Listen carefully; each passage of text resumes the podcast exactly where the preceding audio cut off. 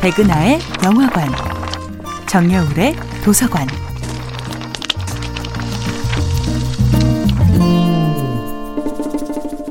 안녕하세요. 여러분과 아름답고 풍요로운 책 이야기를 나누고 있는 작가 정여울입니다. 이번 주에 만나보고 있는 작품은 다자이 오사무의 인간 실격입니다. 인간 실격의 주인공 오바 요조는 사람에 대한 두려움, 사회에 대한 공포, 정상적인 사회생활을 하는 것에 대한 불안을 이겨내지 못했지요.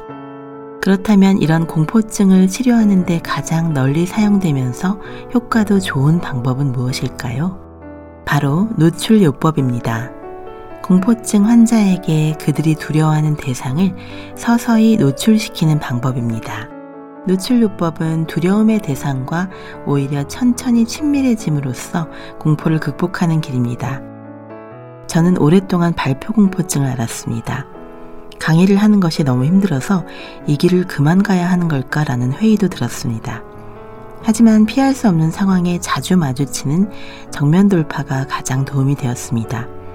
어떻게 하면 강의를 비롯한 다양한 모임에 덜 나갈까를 궁리하다가 작가의 길을 가야겠다고 결심했는데 글을 쓰면 쓸수록 내 글이 독자들에게 더 많이 읽힐수록 강연 요청이 더 늘어나 버렸습니다. 그런데 작가로서 독자와의 만남을 회피하는 것은 불가능했지요. 제 글을 읽어주시는 분들에 대한 예의가 아니라는 생각이 들었고, 저는 조금씩 마음을 열기 시작했습니다.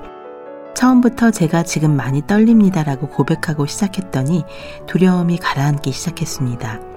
내가 두렵다고 겁을 먹고 있는 것만큼 내 무의식 깊은 곳에서는 진정으로 두려워하지 않는다는 것을 깨달았습니다. 내 안에는 두려움만 있는 것이 아니라 용기와 자신감도 결국에는 이겨낼 것이라는 희망찬 예감도 함께 들어 있었습니다. 이제는 도망치지 않습니다. 내 강연에 찾아와 주신 청중과 눈을 마주치기 시작했고, 내가 눈을 마주칠 때마다 고개를 끄덕이는 분, 미소 지어 주시는 분들에게 깊은 고마움을 느낍니다. 그 기쁨과 설렘이 저의 불안과 우울을 치유했습니다. 정면 돌파란 항상 두렵지만 설령 실패하더라도 후회가 남지 않아 좋습니다.